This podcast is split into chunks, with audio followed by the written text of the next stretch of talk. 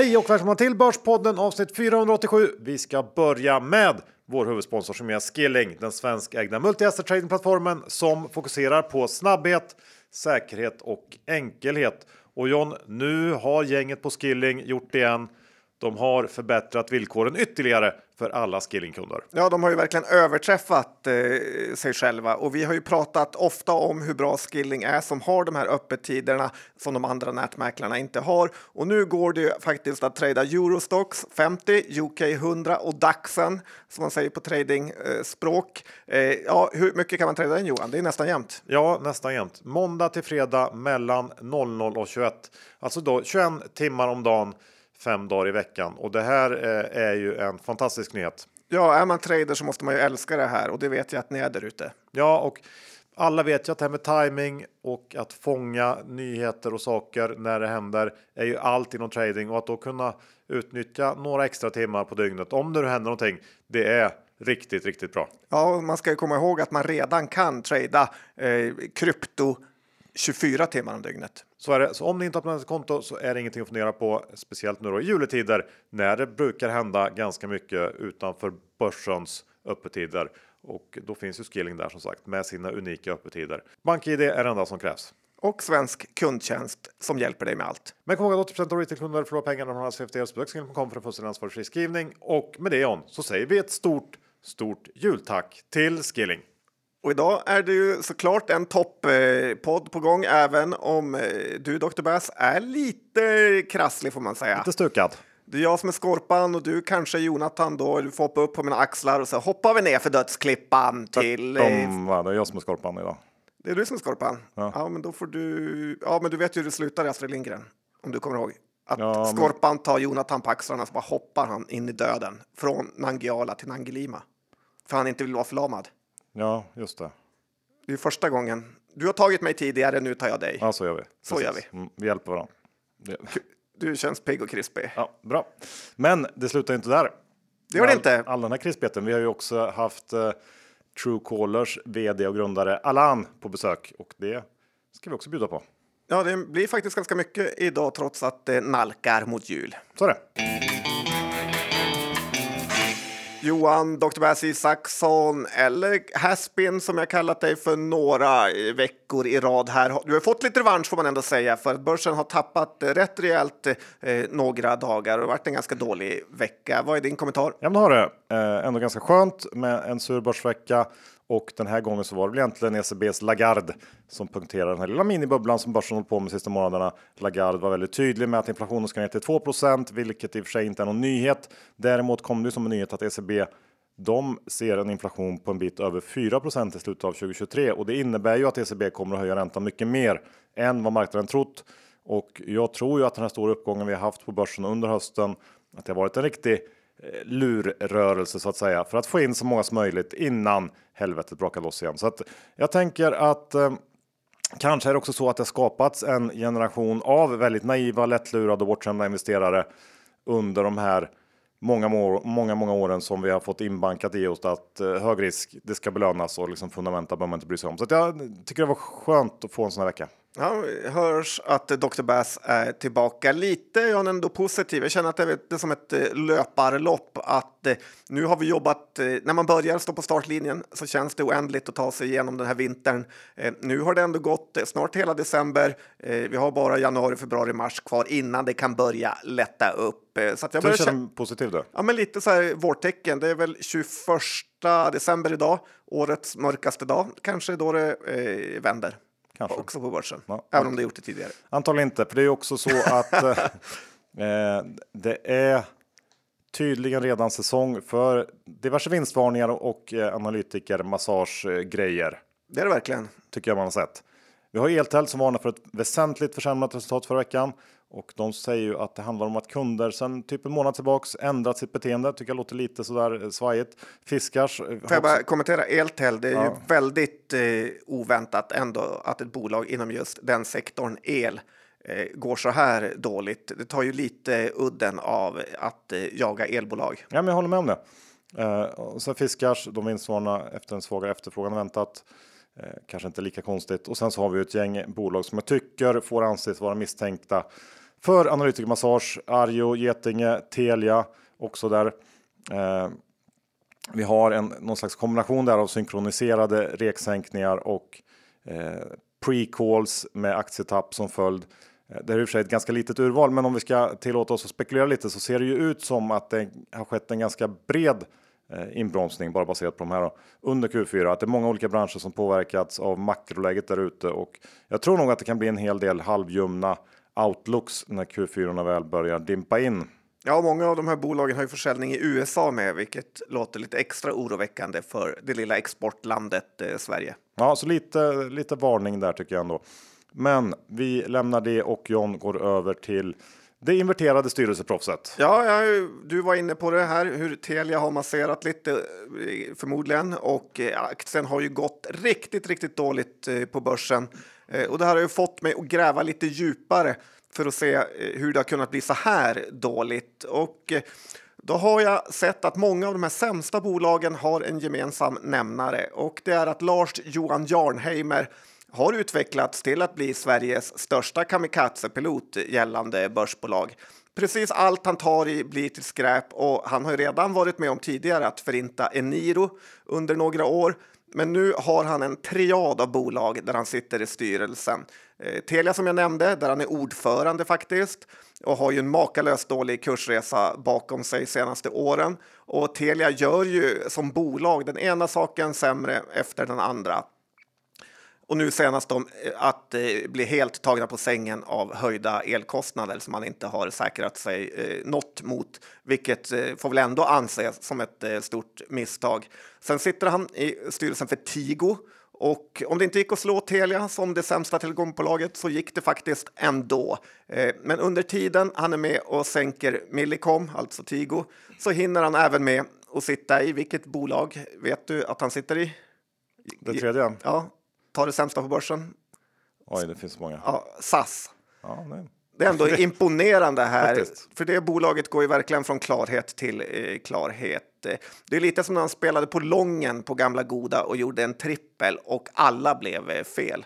Eh, det sjukaste med det här tycker jag ändå är att två av tre bolag eh, kan man ju säga är statliga. Så jag förstår inte riktigt vad det är staten ser i Larsa. Eh, för det kan ju inte riktigt vara hans otroliga eh, kompetens eller turnaround-förmåga eh, som de har eh, sett i honom och gett han eh, nya styrelseuppdrag hela tiden. Eh, jag vet inte hur det har blivit så här, eh, men jag kan i alla fall tycka att statliga bolag ska vara lite mer rädda om sina pengar än att låta det bara gå så här dåligt. Det är pinsamt för staten.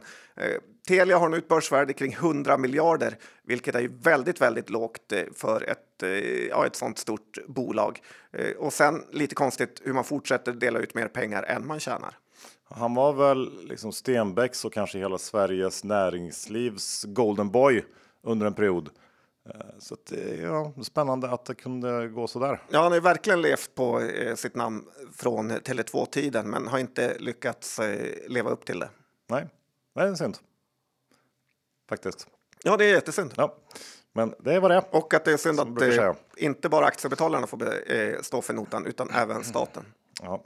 Du, mm, någonting annat som är lite synd är ju eh, Dolce Gabbana tänkte jag säga, men Dino Garga. Vi brukar kalla dem för Dolce Gabbana här ibland. Ja. Men Dino Gargi heter de ju. Deluxe riktigt. Gamblers eh, var ja, väl en annan... Det var ju en annan fond. Ja, ja. Men det passar ju också här, eller? Nej, jag tycker inte det. Men i alla fall, det har ju varit ute. Ja, men jag tänkte bokstäverna. Det, bokstäverna passar upp, ja. Eh, men de har ju varit ute och svingat igen eh, i media, eller de och dem. Det var väl, var det Henrik Didner eller? Ja, det var Henrik Didner. Som var ute och pratade i DI i veckan. Ja, och nu är det lite hetsjaktkänsla här faktiskt på gänget på Didner och Gerge här. Och senast igår var det ju det här med att ena förvaltaren har köpt otroligt mycket aktier i Swedish Match för egen räkning. Alltså, då pratar vi hundratals miljoner samtidigt som deras storfond har sålt alla aktier och hittat på egna ESG-regler. Jag hade får man säga. Det var väl när det fortfarande fanns på börsen. Det var ett ja, tag sedan. Ja, exakt. Lite kan jag tycka att Sverige förtjänar det här för att så här fake har hela Sverige varit under en lång period med att låtsas vara goda och sen blir allt eh, totalt fel. Nu har Adam Gerge blivit ännu rikare själv och fondandelsägarna lite fattigare och eh, Swedish Match är sålt eh, till utlandet. Absolut det sämsta utfallet som eh, kunde hända för Sverige, men det har vi bara vår egen fake mentalitet att tacka. Alla ville vara så ESG ett tag. Alla förutom oss får man väl ändå säga, för vi har ju verkligen kämpat för kärnkraft och Swedish Match och allt vad det heter. Och den största anledningen till att Didner och Gerge ens har kvar en massa pengar under förvaltning och är en av de absolut största fonderna i Sverige är ju att man har börjat så tidigt att man har låst in folk med stora vinster i aktie och fonddepåer, eh, typ allemansfonderna kan man tänka. Så att skatten kommer bli enorm eh, för de som säljer, för annars hade vi nog sett ganska stora utflöden eh, ur, ur den här underpresterande fonden. Så att, nej, man känner en ganska stor besvikelse över just det här agerandet. Du är inte glad? Nej, det hade varit väldigt bra om de hade varit och vågat stå på sig och äga Swedish Match, för de hade ju eh, ofattbar stor position där. Ja, de ville nog. Ja, eftersom de kunde gjort det också eftersom det är gubbarna som hittar på de här reglerna. Ja, och så köper man själv. Mm. Ja, det, det, är ju det är tråkigt helt enkelt. Hoppas att det kan bli lite bättre nu. Med PJ? Ja. Ja, att han sätter ner foten. Ja. Tar in lite, kanske spelbolag. Ja, jag såg att Affärsvärlden såg han jättehårt där vid fotknölarna, men jag eh, stöttar PJ. Ja, det gör jag också. 100 procent. Du, betalanalys vill du prata om? Men det vill jag Johan. Vi eh, såg ju här att betalanalysen slog sitt eget rekord här i veckan när ABG skrev att eh, It looks like Christmas came early som rubrik för sin analys efter Urbits rapport. Det är svårt att ta in att man kan skriva något sånt ens om man får betalt. Ny nivå av att sälja ut sig. Ett av de sämsta bolagen genom tiderna på Stockholmsbörsen levererar lite, lite mer försäljning än väntat på deras egna hittepå-analyser, fast med tokförlust och rubriken som analytikern väljer är “Looks like Christmas came early”. Går det att bli mer fake? Kan jag undra, eh, för en aktie som handlas nu i 8 öre och har tappat 98,3 procent i år. Eh, jag tycker att ABG kan lägga ner Introduce om eh, det här är trovärdigheten de vill skapa och det är så långt ifrån vad holdingsgrabbarna Petter och Måns en gång ville skapa faktiskt. ABG borde skämmas och FI borde ta ifrån dem rätten att köra betalanalys längre. Oj, det var hårt. Men jag håller med. Bra. Mm, det, så kan man ju inte skriva. Nej, för det är inte, i så fall måste man hata julen. Ja, det måste man. Det kan det ju många som gör också. Tycker att det är jobbigt. Det är väldigt jobbigt. Ja, kan det vara. Men något som eh, inte var så jobbigt ändå, trots all kritik eh, som det här eventet fick, det var ju VM i fotboll. Ja. För det var, eh, måste man säga, ett väldigt eh, bra VM. Ja, framför oss, framförallt för oss som eh, kunde titta på alla matcher på dagtid här på vår stora tv så var det härligt att börja klockan 11. Ja, men också liksom många, man tänker också ur ett eh, spelbolagsperspektiv. Många skrällar, eh, många oavgjorda matcher som gick till straffar. Eh, samtidigt också många favoriter som, som var med långt i turneringen och lag från alla världsdelar som var med länge. Eh, och det bidrar ju såklart till att hålla intresset uppe hela vägen. Och många riktigt bra matcher, bra final såklart som, som många pratat om. Och när det gäller spelbolagen så tycker jag att det är uppenbart hur live-delen av spelandet, olika typer av kombinationer, blir en allt viktigare del av intäkterna. Folk vill kunna spela på massa sjuka kombinationer och Twitterprofilen Poker Trader såg jag skrev en riktigt bra tråd om Kambi som jag tyckte satte fingret på skillnaden som det kan göra att ha en sportbok från Kambi jämfört med en mer basic lösning som inte kan leverera det där lilla extra kanske. Till exempel så var det som absolut mest spelvolym under straffsparksläggningen i matchen mellan Marocko och Spanien. Eh, alltså under hela matchen så var det just då under straffsparkarna som det var absolut mest bets som eh, lades.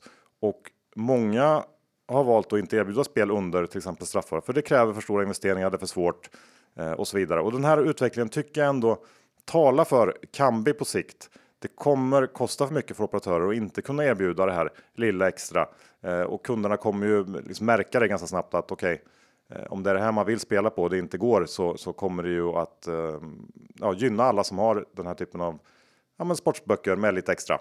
Ja, så är det verkligen. Jag tycker vi ser i USA hur många av bettingbolagen där, typ Draftkings och eh, RSI har ju havererat helt på börsen, mycket för att de har dragit på sig för stora kostnader. Eh, och det är möjligt att nu när de behöver tänka lite mer lönsamhetsmässigt att man kommer titta på sådana eh, lösningar som eh, Kambi då faktiskt eh, kan erbjuda. Och jag tyckte eh, livebetting är ju, förhöjer ju lite upplevelsen att och då inte kunna erbjuda det på straffsparkarna eh, eh, förstör ju mycket. Så att, eh, imponerande eh, vad de har byggt. Kanske lite comeback för dem. Ja, men lite så. Jag tycker man börjar ändå se, man börjar få lite, lite liksom resultat av alla investeringar och allt man har lagt ner i utveckling och så vidare. Eh, så att det här, det är ju fortfarande en ganska på något sätt eh, ny marknad, eller vad man ska säga, så att det, det kan ju ta lite tid innan det här på riktigt utkristalliserar sig på något sätt. Så Men nu är det bara att vänta till eh, om fyra år till nästa gång det är VM och straffar. Ja, exakt, precis. Så att det går snabbt när man har kul. Eh, hur är det i XXL då John? Är det kul eller inte? För där kom det nyheter här på morgonen, eller kanske igår kväll var det, eller var det morse? Ja, det var nyheter här i morse att det ska bli en nyemission i eh, sportlådeföretaget, eh, eller Lada får man säga. Är det, känner till dem som vi- mycket tjatat om vilka sportlador Ja, jag var på deras lada i, på Bromma Blocks här bara i hel, ja, för några dagar sedan. Mm. Kika, handla lite. Ja, vad säger du? Bu Jag tyckte det var bra.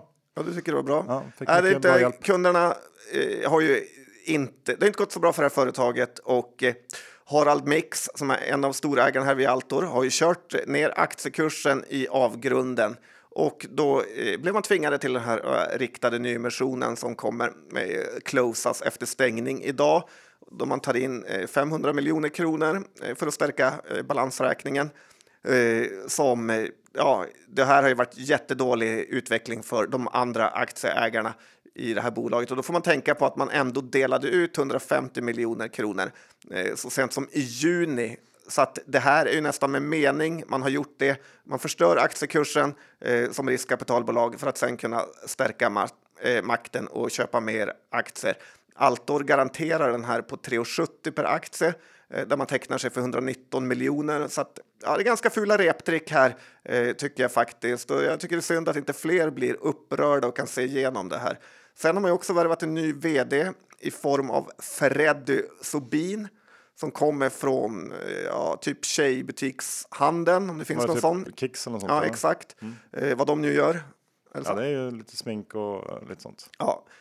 Och, eh, så att, eh, det är ju en lågoddsare. Här känner jag att eh, den kära Freddy kommer att säga att han ska göra om XXL till ett livsstilsföretag eller något i den stilen.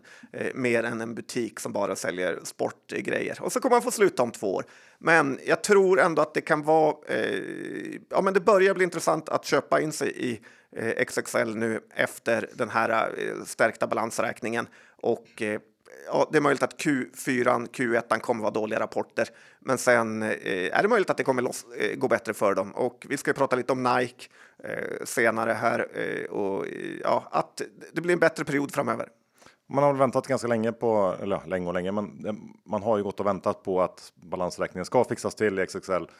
Det har varit mycket snack om det och rykten och hit och dit. Så att, eh, att det här är väl ganska väntat ändå att det, att det kommer någonting, eller skulle komma någonting. Så att jag tror också att det, det är bra att få det avklarat och eh, sen får man väl se. Det, det, ehm, Ja, och sen är det mycket bättre än att göra en sån utdragen företrädesemission som tar evigheter i lex Midsona och eh, dödar kursen ytterligare. Utan efter idags eh, börsdag så är nyemissionen eh, kirrad och man kan eh, titta framåt.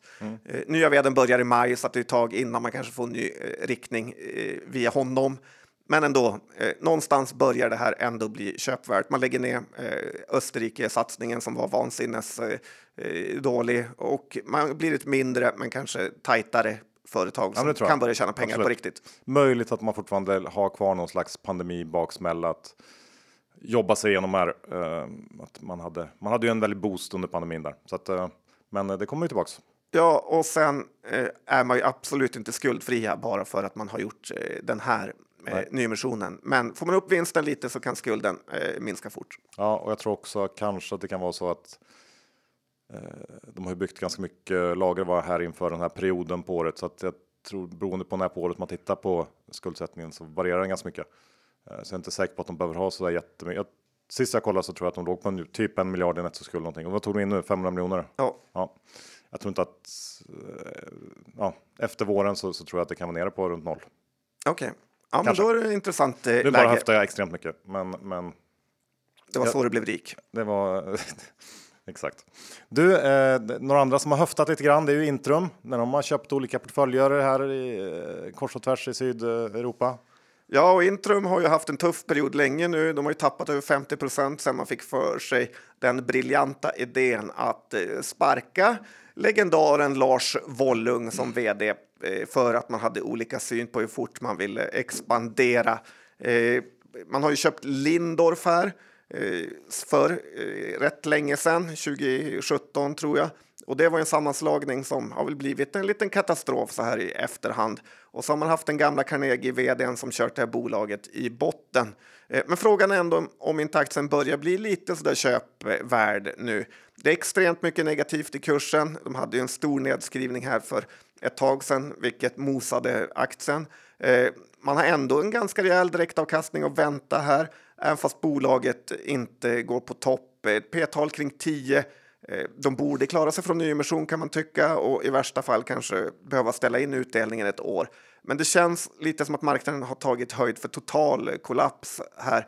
Vi såg ju tidigare hur Erik Selin köpte en massa aktier i Collector så att den här branschen är väl inte helt uträknad ändå av eh, de som kan. Jag tycker man kan börja eh, läsa på om Intrum och kanske börja snitta in sig i den här aktien för Eh, tidigare har ju Intrum varit det absolut bästa och högst värderade eh, nischbanken som funnits. Eh, men nu har börsen vänt och man är helt eh, hatade och uträknade. Och på kurser kring 115 här tycker jag att det ser ganska billigt ut eh, och alla nyckeltal eh, om man tittar på dem och att aktien kan överraska mer på uppsidan än på nedsidan. Jag är tveksam. Tror, uh, jag tror man på fullständig krasch är kanske inte nischbanken man ska köpa eller eh, inkassobolag. Nej, precis. Nej, det där är ingenting för mig. Nej. får du ha för dig själv. Men it's a free country, man får köpa vad man vill. Verkligen, det får man. Du, um, i veckan så kom ju det här efterlängtade beskedet uh, då från Catena Media att de säljer Ask Gamblers gig köper den här verksamheten för, för 45 miljoner euro Eh, Eh, och det blev ett riktigt antiklimax får man säga. Eh, väldigt låg multipel får man, vilket i och för sig var väntat, men också då villkor som gör att en stor del av köpeskillingen kommer först om ett respektive två år. Och eh, jag tror nog att Catena Media hade behövt komma med en lite tydligare plan kanske för vad som ska hända nu. någon slags avslutning av den här strategiska genomgången med en tydlig plan framåt. det var ju med facit i hand inte heller jättebra att gå ut med buller och liksom brak i maj och slå på stora trumman kring hela det här förfarandet. Sen ska jag också säga att jag tycker inte reaktionen i aktien sen det, sen det här beskedet är riktigt rimlig och jag kan tänka mig att det finns lite årsskiftesflöden som pressat ner den sista veckan här och att den skulle kunna studsa en bit härifrån. De har ju eh, jag vet, den här amerikanska ETFen har ju bland annat ett stort ägande tror jag i Catena Media. Det är möjligt att de kan ha någon slags sån här eh, skatteharvesting strategi för sig. Ja, jag vet inte. Det känns bara som att det är lite konstigt flöde. Men... Placera forumet har öppnat Johan, så du kan börja exakt. sprida dina sjuka teorier. Men, men eh, sammanfattningsvis får man säga att det var ju en enorm miss att vara med på den här försäljningsresan så att säga. Eh, dåliga liksom, eh, verksamheter förblir dåliga på något sätt. Ja, det var en stor eh, besvikelse. Ändå förvånande att aktien gick ner på försäljningen medan GIG eh, gick upp som köpte det här. Eh, inte jättebra förhandlat. Eh, eh, ändå håller jag nog med dig här att det känns ändå som att man inte vill vräka ut aktierna nu när det ändå är hamn och man har ett nästan skuldfritt bolag som borde kunna överraska på något sätt. Vi får se vad Wille Gruvberg gör här. Han är ju lite liksom chefs ja, men, sektledare i Catena Media här så att han får eh, ta och rycka upp bolaget. Ja, men lite så och um, det kommer väl någon slags avslutning också antar jag av den här översynen och att det ska säljas några fler eh, mindre verksamheter kanske och att man kanske kan få någon slags besked sen. Vad ska man göra med med pengarna man fått in? Ska de? Eh, man är väl kanske lite rädd från marknadens eh, sida att de ska ja, trolla bort de här pengarna och göra några dumma förvärv kanske eller vad de nu man vill nog se lite mer svart på vitt. Vad ska vi, vad ska vi, vilken väg ska vi gå framåt här? Ja, men om man sammanfattar det så tyckte jag att du gjorde det bra med att eh, dåliga bolag förblir eh, dåliga bolag. Och det är, eh, man är lite sur på sig själv att man lockades in i det här för en snabb peng i och med försäljningen som bolaget lite lurade en med. Nej, trist. Tristare. Du John, du har kikat lite på några eh, bjässar i USA som har rapporterat som skulle kunna vara intressant eh, inför ja, fortsättningen så att säga. Ja, att, men så är det ju lite kanske för att lyfta din eh, nattsvarta eh, syn här så eh, kom det två stora rapporter i USA som eh, ändå kommer ganska så dåliga nyheter, men aktien går upp och jag tycker det att, visar att eh, marknaden nu börjar komma till det läget att man gillar att bolagen kan spara sig ur problemen eller att de kanske inte blir eh, så illa som man eh, trodde här. Eh, Fedex kan vi börja med levererade ju en rätt så dålig rapport sett till förväntningarna, men lovade att man skulle spara ytterligare en miljard dollares och det fick ju aktien att gå upp en del ändå i efterhanden. Eh, Fedex har ju haft det ganska tungt eh, på börsen och eh, kollapsade ju verkligen på rapporten innan den här då de tappade 20 procent och lite satte igång ja, men lågkonjunkturoron. Så att man kanske kan ana någon slags botten här. Fedex är ju klassisk någon typ av konjunkturindikator på världen, men samtidigt kanske den har minskat lite då världen blivit mer homesourcad eh, sista året och det har ju såklart varit väldigt dåligt för Fedex som ja, verkligen har synts i aktiekursen. Men numera är det ett ganska billigt bolag med ett p-tal ja, just över 10 så att jag antar att man eh, väntar sig minskade vinster ett tag eh, framöver. Men det är kul att det gick upp på en dollarrapport. Mm, absolut. Sen har vi ju Nike, eller Nike E, eh, Just Do It, eh, som vi gillar att säga är ju också ett bolag som har haft det tufft, men mycket mindre tufft än deras värsta konkurrent eh, Adidas, som man sa i Umeå. Vad sa ni Arvika? Vi sa inte så. För ni hade inte, ni hade, vad heter det, Stadium, vad heter deras märke? Bagheera. Eh, eller Everest. Stadium hade vi inte. Det Nej, men jag tänkte Everest är väl det Stadium har. Ja, men det fanns inte i Arvika. Nej. det fanns knappt i Värmland tror jag. Okej, okay. jag åkte till storstan och handlade Everest-grejer kom du hem fick alla tjejer. Eh, men de hade också en rapport här. Alltså Adidas har tappat 60 procent i år och Nike på sin rapport då eh, också var lite så här sämre kan man tycka när man klickade upp den. Eh, men eh, i alla fall vinstmässigt. Men man lyckades ändå ha en okej okay marginal eh, som såklart föll. Men man verkar ändå eh, ha en försäljning som eh, går på för den eh, slog förväntningarna här. En kul datapunkt som jag tog med mig här var ju att Nikes eh, varulager är nu uppe i 10 miljarder dollar, vilket var 40 procent mer än förra året. Och 10 miljarder dollar, det är över 100 miljarder eh, kronor. Eh, lite kul tycker jag att det är att ställa mot New Waves lager som är ju kring 3 miljarder kronor. Eh, fast det är bara det att Nike är 100 gånger större. Så att om Nike hade haft Torsten Jansson som vd så då hade man haft ett eh, lager på 300-400 miljarder kronor. Bara så att man förstår hur fulla segel Torsten faktiskt eh, seglar med. Nej, Torsten kör med full fräs får man säga. Det gör han. Ja. Nu är det dags för vårt snack med Alan och eh, vi snackar ju då blankningsrapporten. Hur har Truecaller hanterat den? Vad händer i Indien? Vad händer med den här myndighetsappen? Ja, allt som ni undrar, det kommer ni få svar på nu.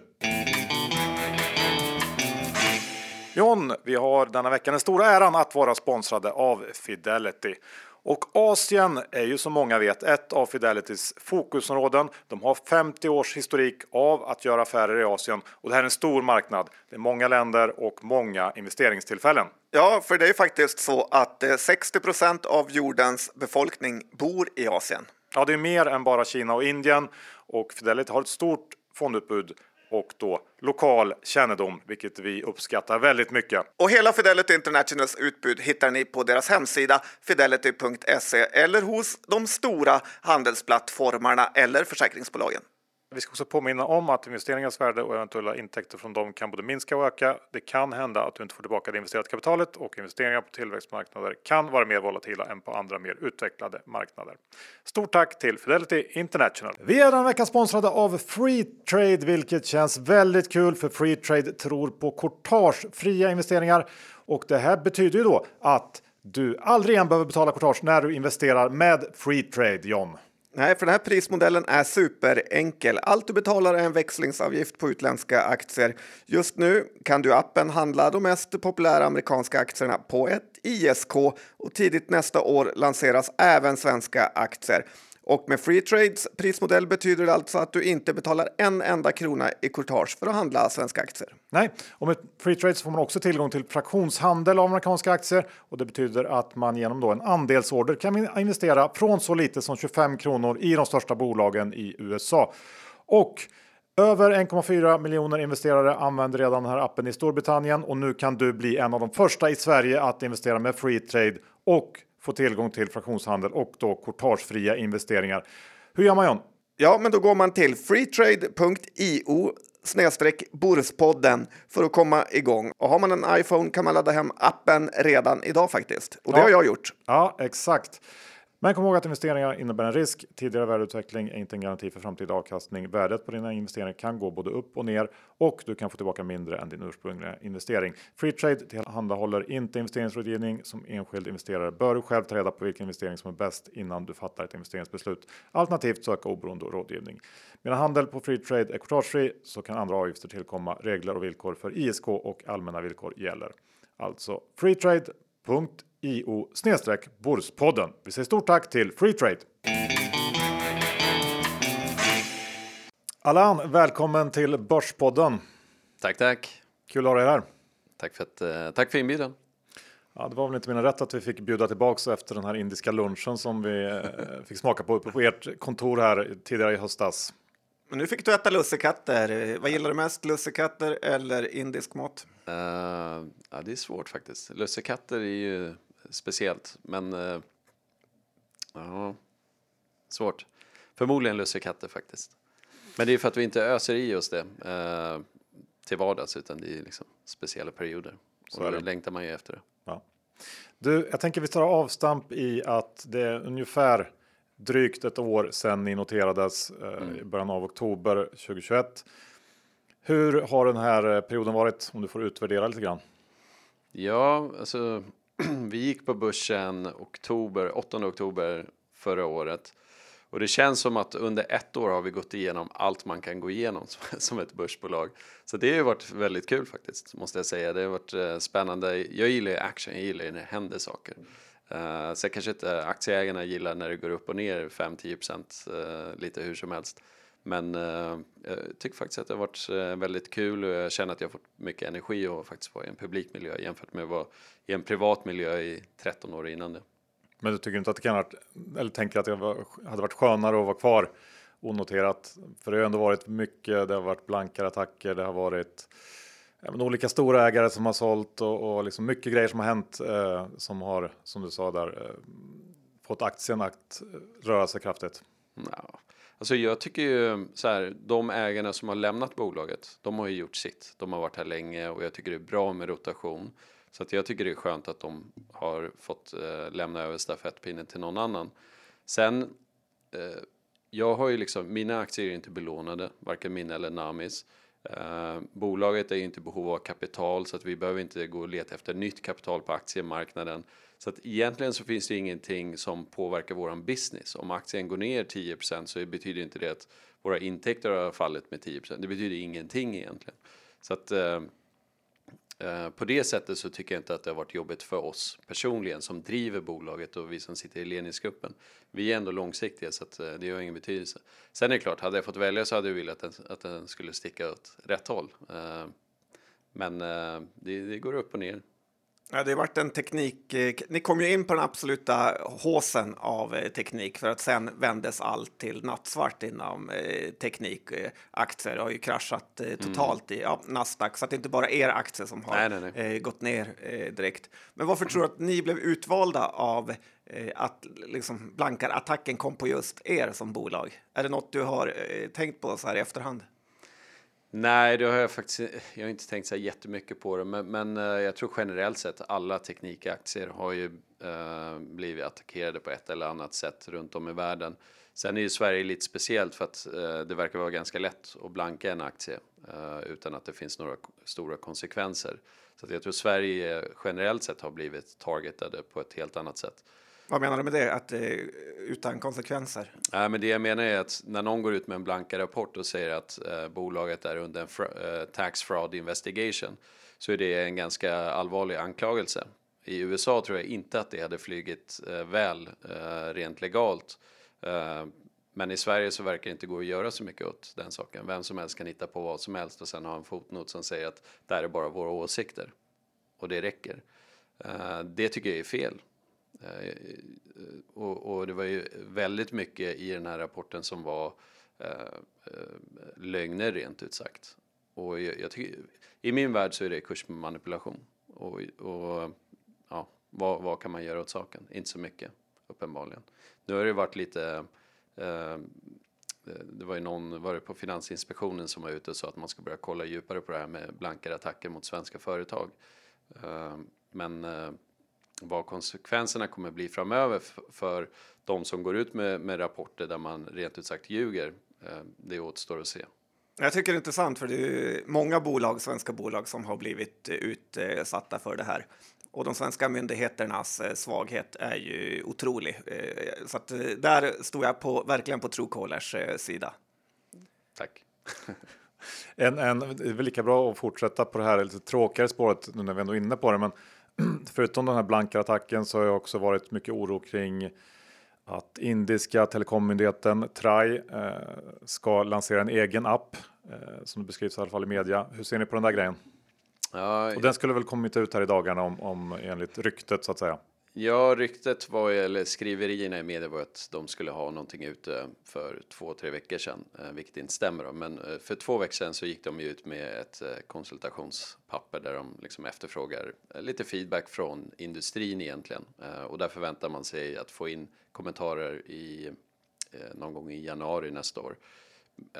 Men det man ska komma ihåg är att Trai har ju liksom inga ingenjörer. Det är, ingen, det är inget företag. De, de, liksom, de sätter upp eh, policies och, och, regler och lagar och sådär. Så att det man försöker förstå är, finns det något sätt att lösa scamproblematiken i Indien? Eh, och där har de själva gett förslag där man föreslår att eh, operatörerna kanske kan skicka den KYC-data de har om sina konsumenter eh, mellan operatörer när samtal sker. Och det innebär ju att i, i, praktiken att skulle jag få ett samtal från, från Andreas så ska det då stå Andreas. Eh, det förutsätter ju också att informationen är korrekt, eh, vilket den kanske inte är. Eh, och du kan ju som användare inte interagera med den här informationen. Du kan ju inte säga att det här var rätt eller fel eller blockera nummer eller skriva kommentarer och så vidare. Och så vidare. så att det är, det är en väldigt analog eh, tjänst eller funktion som man eh, då har föreslagit. Sen eh, om det någonting kommer implementeras, det återstår att se. Jag, jag är inte så säker på att det kommer hända så mycket. Eh, det är, jag menar, det är byråkrater vi, vi ändå pratar om. Men det jag tycker, så att jag är inte alls orolig. Jag hoppas att man kan få ut någonting eh, så att vi också kan bevisa, motbevisa att Truecaller fortsätter växa. Vi liksom, det här är inget hot för oss. Jag tror också att det kan vara en accelerator för oss i, i mindre städer i Indien där du har no bara några miljoner invånare som kanske inte har upptäckt Truecaller än. För, för det tror jag kommer hjälpa oss att växa. Det är ändå härligt med Indien, att de mindre städerna ja, har några miljoner invånare. det är det som är det fina. Men, Men en sak som jag inte förstår i hela den här kritiken mm. mot er är att eh, Truecaller-appen är ju gratis, eller hur? Ja. Varför skulle någon då eh, byta till en statlig version som förmodligen är sämre? Eh, den, det förstår jag inte riktigt varför man är så orolig för det. Alltså, det, det, kommer inte vara en statlig tjänst utan eh, det kommer inte ens vara en tjänst egentligen. Det är bara att man vill att operatörerna ska skicka med eh, lite mer information än bara telefonnumret när du får ett samtal från en annan eh, person. Sen finns det ju ganska mycket, eh, eh, liksom, många, de två stora operatörerna, de är rivaler i Indien. De vill inte skicka sin Eh, Eh, kundinformation mellan operatörerna. Det, liksom, det, det, finns inte på kartan. Så jag, jag, tror inte att det här kommer flyga om jag ska vara ärlig. Men även om det gör det så eh, alltså jag har väldigt, väldigt svårt att se att det här skulle vara eh, liksom påverka oss på något sätt. Jag, jag tror snarare tvärtom.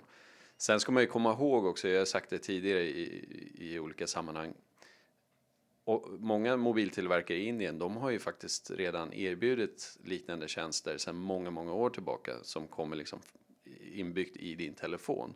Eh, och det har ju inte stoppat oss från att växa sedan, sedan fem, sex år tillbaka. Det var som på gamla goda när man fick betala lite extra till Telia för att få nummerpresentation. Aha, Hemma, ja, precis. Mm. Typ 10 kronor i månaden eller något.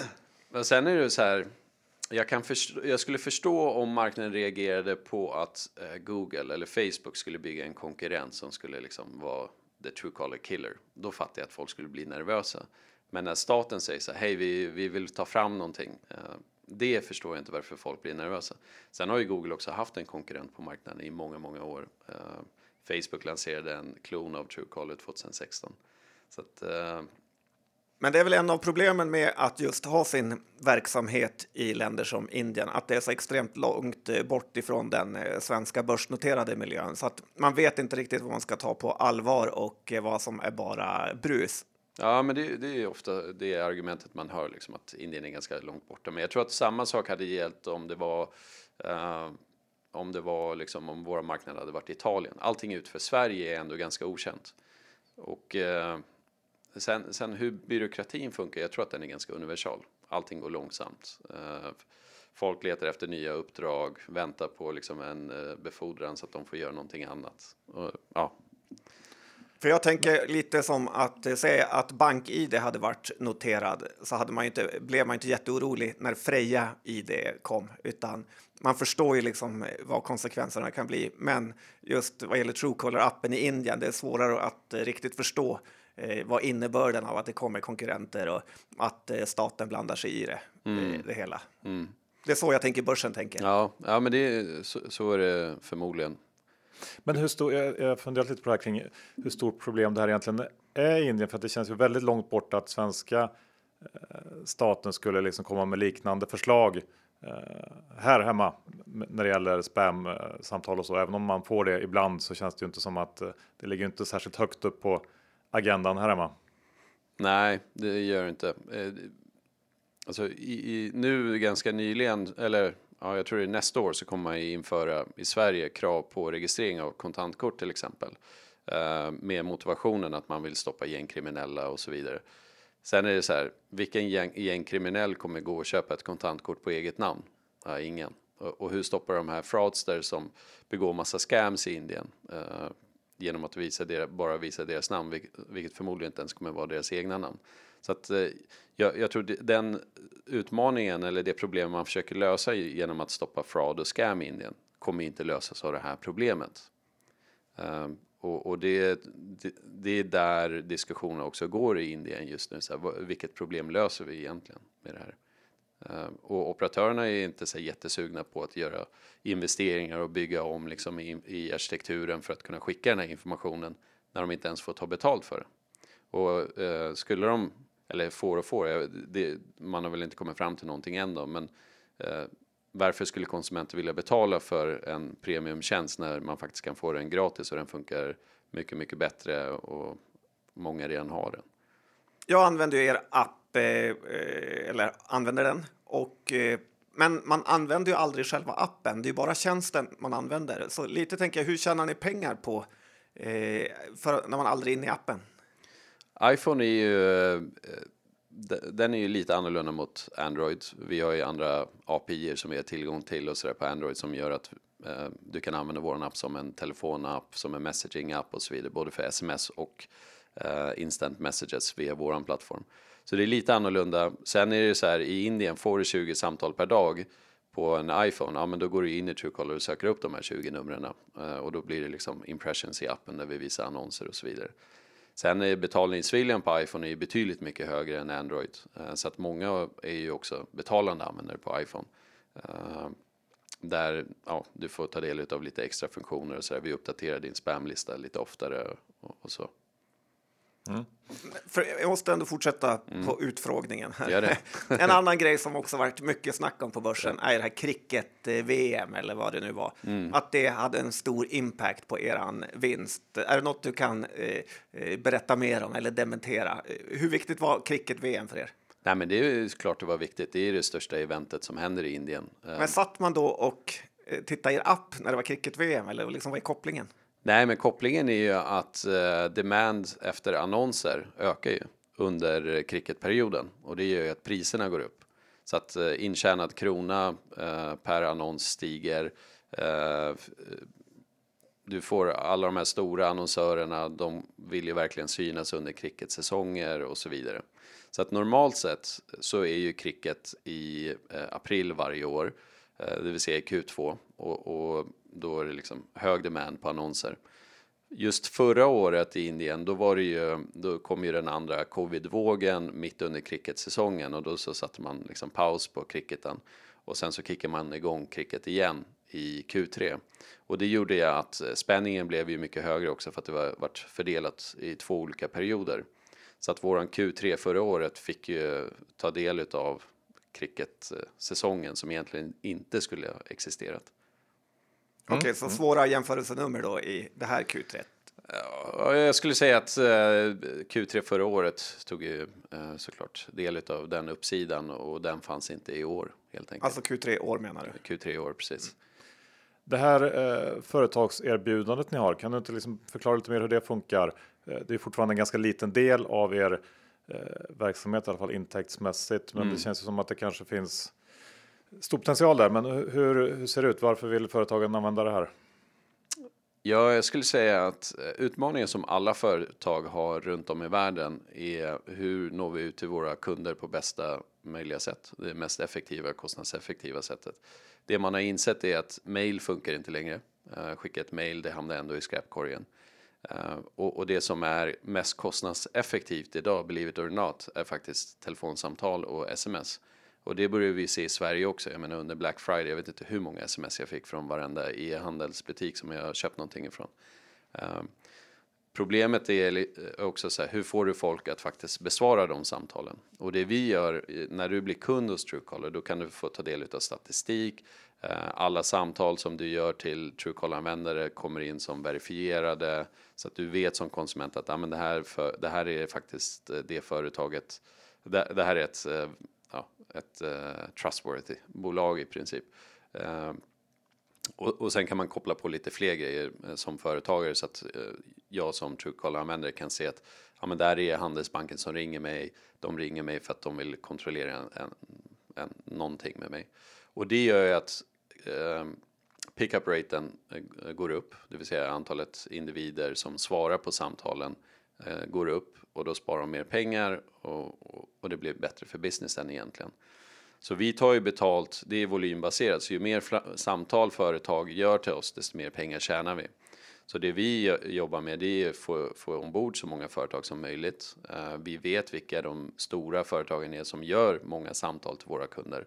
Så försöker vi få ombord dem och sen försöker vi upsella dem med fler produkter inom liksom vår enterprise offering. Så det vi har fokuserat mycket på i år och förra året, det har ju varit hela samtalsupplevelsen. Det vi kommer fokusera på nästa år, det är hela sms-delen. Det görs ju, användare tar emot lika många sms som samtal eh, på daglig basis i, i våra marknader. Hur kan vi tjäna pengar på de smsen? Så att trafiken behöver inte ens ske via, via liksom våran infrastruktur. Den kan gå via GSM-nätet. Sen hur den syns i din sms-inkorg, hur den är prioriterad, det kan man betala för. Men ni är inne då lite på Sinch område nästan. Nej, jag skulle inte säga det. Det är eh, snarare Sinch levererar meddelanden. Vi ser till så att meddelanden syns på ett bättre sätt. Men hur, hur finns det någon risk att, att eh, jag tänker här när man ändå i den här processen att verifiera eh, företagen och att kolla att de är schyssta och så där. För jag, jag tänker på det som hänt eh, på Twitter nu på slutet när, när Elon Musk körde igång den här eh, vad det nu kallas blåa lilla checkmarken man kan få eller kunde köpa att direkt så var det massa eh, fraudsters som utnyttjade det och liksom lyckades få sådana här och, och lurade massa folk på det. Men dels så har vi en manuell process när vi godkänner företag. Sen är det så här, bara, även fast du har 10 000 spammarkeringar på ditt företagsnummer, även fast du betalar så blir du inte av med dem. De kommer ju fortfarande synas. Vi säljer ju inte en tjänst där du blir av med spammarkeringar. Vi säljer en tjänst där vi säger att det här är ett legit bolag. Det är det, är det här bolaget som står. Det är faktiskt de som ringer. Sen hur användarna upplever företaget, det är en helt annan sak. Så att eh, jag skulle säga att vi är ganska annorlunda jämfört med vad, vad Elon försöker lösa. Och jag tror Ser att man det också då i, i appen? Liksom både att, du ser, att, att det är ett, eh, det är det här bolaget och så här högt, liksom, så här hög kundnöjdhet har de eller så här. Kundnöjdhet visar vi inte än, däremot så visar vi kundmissnöjdhet Okej. kan man väl säga. Då. Eh, I, I slutändan kommer vi alltid vara på konsumentens sida. Eh, den dagen vi tar betalt för att du ska kunna eh, städa bort liksom allt skit du gjort, då tror jag det är den dagen vi kommer tappa förtroende för, hos våra användare. Någonting helt annat. Ni har ju en eh, väldigt stor kassa som det ser Mm. ut idag. Tog in pengar när ni gick in på börsen. Ni har gjort något litet förvärv. Um, återköper lite aktier, men det är ju ändå så att den här kassan finns där. Vad är planen med den? Ja, men planen är ju eh, att såklart återinvestera kapital eh, på olika sätt och det har vi gjort under året genom bland annat det förvärvet som, som du nämnde men också i, i använda förvärv på olika sätt och eh, vi bettar ju ganska stort liksom long term på, på den amerikanska marknaden. Det kommer ju ta tid men den dagen vi lyckas så kommer det förändra ganska mycket tror jag. Eh, Sen just nu, som det ser ut just nu, så, så kan vi göra det på, på liksom eget kapital, på, på de intäkterna vi har. Så vi får ju se om ett år vad vi kommer fram till. Vad vill vi göra? Nu, gör vi, nu har vi gjort en hel del buybacks och vi gör ju det kontinuerligt. Ehm, och sen får man ju se över det, vad, vad vill vi göra med kapitalet going forward. Under de här tiderna så, så är det ju bara bra att vara överkapitaliserade. Uh, för man vet ju aldrig vad, vad som kommer hända framöver. Många bolag har det väldigt tufft. Uh, så vi får se helt enkelt. Eh, Vi sitter i en eh, lyxposition. Men USA-satsningen är ju lite spännande just för att det måste vara otroligt mycket högre värde per kund i västvärlden än i till exempel Indien. Tio gånger mer. Ja, så kan du inte berätta lite om den, hur det går i staterna och vad ni har gjort? Det vi har, eh, jag skulle säga att hittills har, har det väl inte hänt så här jättemycket på tillväxtsidan eh, och det har ju varit medvetet. Det vi har fokuserat på det är till att börja med att bygga en, en väldigt bra iOS-produkt. För att går vi in på den marknaden där du har 50 eh, 55 plus procent iPhone-penetration, då måste du ha en bra iPhone-produkt. Så steg ett i år var att bygga en riktigt bra produkt som folk gillar. Det det är vi- samma som vi har här i Sverige. Ja, precis. Och, och det har vi gjort. Eh, Varför gjorde ni inte det från början? En iPhone-produkt som var bra. behovet fanns inte hos oss. Alltså så här, i, I våra marknader så är det 95% eller mer i Android. Vi har ju alltid haft ett iPhone, eh, jag ska inte säga iPhone-team, men iPhone-utvecklare som har varit liksom utspridda över de olika eh, teamsen som vi har i organisationen. Men eh, i och med att behovet aldrig har funnits att fokusera på den eh, plattformen så har vi liksom, ja, vi har maintainat det som har funnits.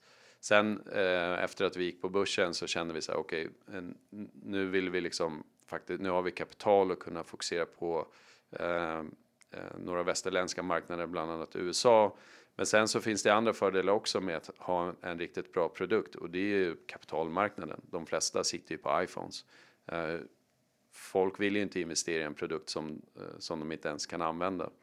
Så att eh, därför eh, Eh, ändrade vi lite prioriteringar internt så att vi satte upp ett team, en business unit som vi kallar det för, som heter iPhone-teamet. Eh, så att vi tog alla iOS-utvecklare vi hade som satt i olika teams och så flyttade vi in dem till ett iPhone-team. För så som vi eh, organiserar så har vi ett sökteam, ett eh, messaging-team, ett dialer-team och de är full stack. Eh, då har du liksom Android-utvecklare, iPhone-utvecklare och så vidare. Men då tog vi alla utvecklare, satt, satte in dem i ett iPhone-team och by, sorry, byggde om allt från scratch egentligen eh, och gjorde det på riktigt och gjorde det riktigt bra. Och, och det, det ser vi ju direkt, alltså kollar vi våran så här eh, DAO, Daily Active User Engagement, den har ju gått upp med nästan 100% sedan vi lanserade produkten. Eh, Så att vi har gjort många sak, saker rätt nu. Eh, sen, har vi, sen köpte vi upp Call eh, Hero för att bygga den här assistenten och hela liksom cloud-telefonilösningen som kommer vara viktig för oss på iPhone, iOS-plattformen. Eh, och den lanserade vi nu i USA. Så att jag ska säga att produkten har blivit riktigt bra. Den finns nu på den amerikanska marknaden. Så nu har vi liksom satt en foundation för nästa år att kunna gasa på lite mer. Och nu har vi börjat lite i Q4 då. Uh, vilket vi flaggade för i Q3 att vi kommer göra en hel del investeringar i, i Q4. Så man ska räkna med kanske lite, lite att lönsamheten går ner lite grann där. Precis, precis. Mm. Uh, bland annat så, så, har vi en stor eh, billboard på Times Square i New York just nu då, som rullar. Så att, eh, det handlar mycket om att bygga eh, ett brand, brand awareness på den amerikanska marknaden och sen också jobba med de existerande användarna som vi har i USA. Hur får vi dem att börja bjuda in fler människor att använda tjänsten? Ehm, och sen med tiden också fokusera mycket på performance marketing och, och, och, växa den marknaden. Men det är samma tjänst då, att man ska få undvika spam-samtal då? Ja, precis. Med den här digitala assistenten som också kan svara på dina samtal. Uh, och, och, då ser du liksom i realtid vad personen säger, fast det är textformat. Uh, och det, det, är en tjänst som uh, Alltså, sådana tjänster finns i USA så det är ingenting nytt. Vi behöver inte utbilda marknaden. Uh, det kallas för call screening i USA. Och det finns några konkurrenter som, som har sådana tjänster i USA som det går helt okej okay för. Hur, hur, har ni gått ut med hur många användare ni har i USA? Jag tror inte det. Nej. Nej. Jag tänker också så här att ni är aktiva i många länder. Hur enkelt är det att skyffla pengar mellan länderna? Typ, är det enkelt att plocka ut pengar från Indien och föra dem till eh, Sverige? Eller är man eh, fast med pengarna eh, i, där? Ja, alltså våra intäkter kommer ju till Sverige och sen så delar vi ut dem till, eh, till respektive marknad. I det här fallet Indien då. Just för att det går via liksom Google eller Facebook och så vidare. Ja, Precis det som eh, kommer till Indien, det är det vi gör via Truecaller for Business till exempel. Eh, men hela annonsverksamheten går ju till Sverige och sen så finns det olika transfer pricing modeller och, och så vidare mellan Sverige och Indien. Det lät ju ändå väldigt eh, stabilt jämfört med att få dem på ett bankkonto i Indien. Ja, för, det, är, det är såklart en riskfaktor som eh, investerare tittar på.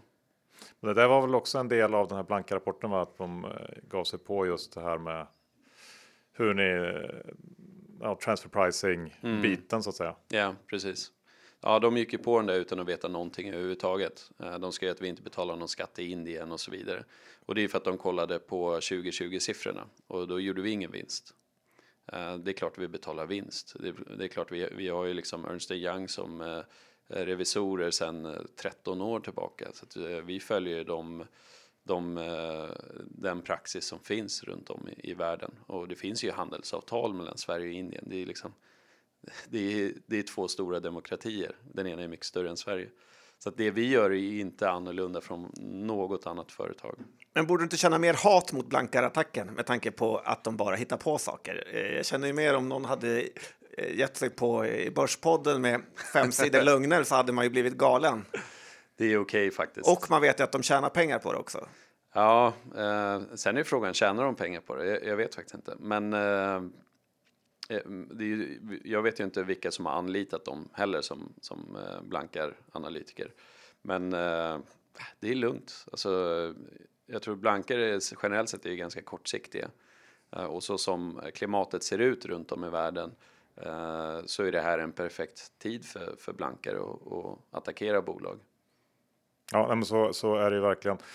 Eh, men om vi blickar framåt här då. Eh, nu har ni haft det här första året. Verksamhetsmässigt får man säga har det ju gått väldigt bra. Mm. Eh, sen är ju aktien en annan historia. Men, men om man tittar framåt. Var, liksom, vad tycker du ser mest spännande ut? Vad, vad liksom hoppas du på när det gäller Truecallers utveckling?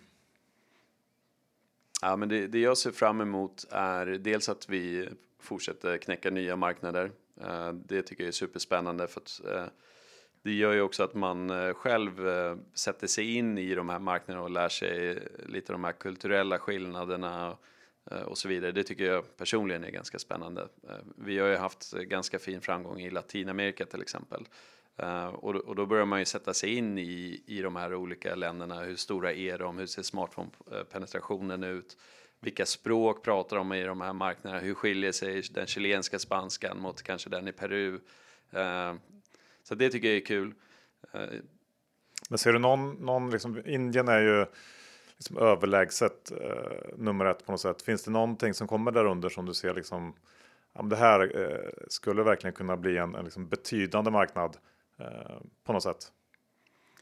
Alltså användarmässigt så tror jag att Indien alltid kommer vara vår största marknad. Eh, och ärligt talat så tittar man på de eh, andra stora teknikbolagen, Facebook, Google, eh, Snapchat, till och med Spotify, så är Indien också deras största marknader. Eh, eller är på väg att bli deras största marknader från ett användarperspektiv. Eh, och det är, det är någonstans ganska naturligt. Sen eh, intäktsmässigt så är Indien, det står ju för nästan 70% av våra intäkter och, och, det kommer nog göra ett, ett tag till. Det som kommer få det här att vända det är att vi växer snabbare i andra marknader som i USA till exempel eller i Sydostasien eller i, i Latinamerika där ekonomierna ser lite annorlunda ut. Jag menar, vi tjänar, som jag sa, vi tjänar tio gånger mer per användare i USA eh, så att vi behöver 20 miljoner användare i USA för att tjäna mer än vad vi gör i Indien. Uh, så att uh, rent uh, matematiskt så borde det inte vara så jättesvårt. Men sen vet jag att det är, det är en utmaning att växa och liksom att få en, nå en, en typ av inflection point eller tipping point i marknaden. Det är inte lätt. så det är ett av våra stora bett. Och det ser jag fram emot. Vilken är er enskilt största annonsör? Bra fråga. Det ändras varje år. Jag tror att förra året var faktiskt Amazon vår största annonsör. I år är jag lite osäker på vem det är. Det kan nog vara Amazon också. Har ni något svenskt bolag som annonserar mycket? Svenskt bolag som annonserar mycket? Uh, osäkert. Får kolla i appen. Ja, exakt. jag brukar ofta se TikTok-annonser faktiskt. Uh, men uh, ska se, vad ser jag nu då? Tibber ser jag här nu. El, elbolaget. Ja, precis. Men kan man, kan, eh, kan man liksom få in, kan ni sälja fler annonser om du förstår vad jag menar? Alltså är det, har ni, har ni liksom tryckt ut den potentialen? Eh, kan man få in, eh, ja, visa fler annonser för användarna på något sätt? Ja, Eller är det bara absolut. priset som, som det handlar om? Nej, utan det, det är en uh, balansgång. Det är, alltså jag skulle säga, och om man jämför med andra appar liksom som är jämförbara, ja. hur ni ligger till där? Så här, vi, vi har ungefär eh, en eh, fill rate på 50% alltså att vi visar annonser på 50% av det inventoriet som vi har. Eh, och, och, det gör vi ju medvetet också för att det gäller att balansera det där på rätt sätt. Och sen måste du sätta ett minimumtak som du justerar på daglig basis beroende på demand. Det är lite som aktiemarknaden på något sätt, liksom att om du får för många, om, du, om vi trycker ut för många annonser så trycker vi också ner priset. Uh, så att uh, vi har ju ett AdOps team som sitter och justerar där. Sen har vi, vi har ju inte lanserat en enda ny ad unit sen vi gick på börsen i våran app. Uh, så det är klart det finns möjligheter att, att slänga in flera Men vad är ad unit? Är det liksom ett nytt ställe att sälja annonser på? Ja, precis. En, ett nytt annonsformat. Så att eh, vi, det finns ju väldigt mycket kvar att göra där skulle jag säga. Eh, och det går ju att tweaka väldigt, väldigt mycket. Men om man jämför med sig Facebook eller någonting eller vad, vad har de för sån, eh, vad sa du, fill rate? Jag är lite osäker. Jag skulle tippa på att de eh, håller nog på den nivån också. Okay. Mm. Sen har ju eh, Facebook de har ju varit väldigt duktiga under åren med att eh, avvakta med att släppa ut nya annonsformat. Jag menar om du kollar i WhatsApp, det finns inte en enda annons den dagen de börjar se en vikande trend på intäktssidan. Då slänger de bara in en annons i statusuppdateringen eller vad det nu än kan vara och det blir nästa explosion mm. i, i, princip. Mm. Så att man måste göra det lite strategiskt också.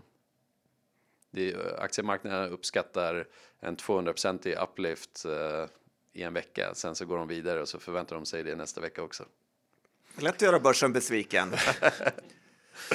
ja, men, eh, tack eh, Allan. Det var väldigt kul att få den här uppdateringen. Eh, om du får önska dig någonting då. Vi, vi det går ju mot det är ju jul nu. Nytt år, ja precis. Jul och, Firar man ens jul i Indien? Det gör man inte va? Ja, det är klart de gör. Gör det? Ja, ja, ja. Tror de på lill-Jesus? Ja, ja, det tror jag säkert. Det finns Trodde jag inte om indier. Men... men Indien är, det är ett spännande land faktiskt för att det, de har flest antal eh, kristna och muslimer i, i hela världen i princip. Eh, så att går du runt där så det, alla har ju en julgran hemma fast de är hinduer. Eh, att det, det är lite som Sverige på det sättet. Att, Hoppas de återvinner den för en miljard indier Nej, skulle- varsin julgran. Ja, det är nog plastgranar. Även om, om du dig någonting, vad, vad, vad ser du helst för nyhet som eh, Truecaller släpper under 2023? Liksom, om du får önska dig. en nyhet som vi släpper under 2023. Ehm, Cricket-VM två gånger per år. Ja, tre gånger kanske. Nej, jag vet inte faktiskt. Någonting som uppskattas av våra användare i alla fall. Eh, men det är bara någonting vi kan styra. Men vi har en, jag ska säga, vi har ju precis den här, de här två veckorna har vi haft så här eh, roadmap reviews för nästa år och vi har väldigt spännande grejer på gång för nästa år. Så att, eh, jag ser fram emot eh, att eh, teamen exekverar fort och bra på, på deras roadmap så att eh, vi kan få ut produkterna till våra användare helt enkelt. Kul och vi ser fram emot att följa er framfart också. Tack Allan för att du kom hit och lycka till. Tack själv. Slut på avsnitt 487. Vi ska säga ett stort tack till Skilling, den svenskägda multitest-tradingplattformen som fokuserar på säkerhet, snabbhet och enkelhet. John, har man inte öppnat ett konto, då gör man det pronto. Det gör man. Man kommer inte bli besviken. Nej, speciellt nu inför alla helger när man vill kanske kunna ha tillgång till handel fast man inte eh, sitter vid sitt skrivbord eller sin dator som vanligt. Så är det. Då passar Skillings app perfekt. Men kom ihåg att 80% av retailkunder förlorar pengar när de handlar CFDR. Så besök skilling.com för en fullständig ansvarsfri skrivning. Och John, hur ser det ut med våra egna innehav idag? Ja, men Kambi har jag, eh, Catena Media har jag tyvärr. Jag med, Lite två. småsugen på eh, både Intrum och XXL, men inte slagit till där ännu. Nej, bra. Då är vi klara va? Det är vi. Ja. Det återstår bara en härlig sak som alla har väntat på. Ja, önska alla lyssnare god jul. Det gör vi. Ja, god jul. Hej då! Hej då!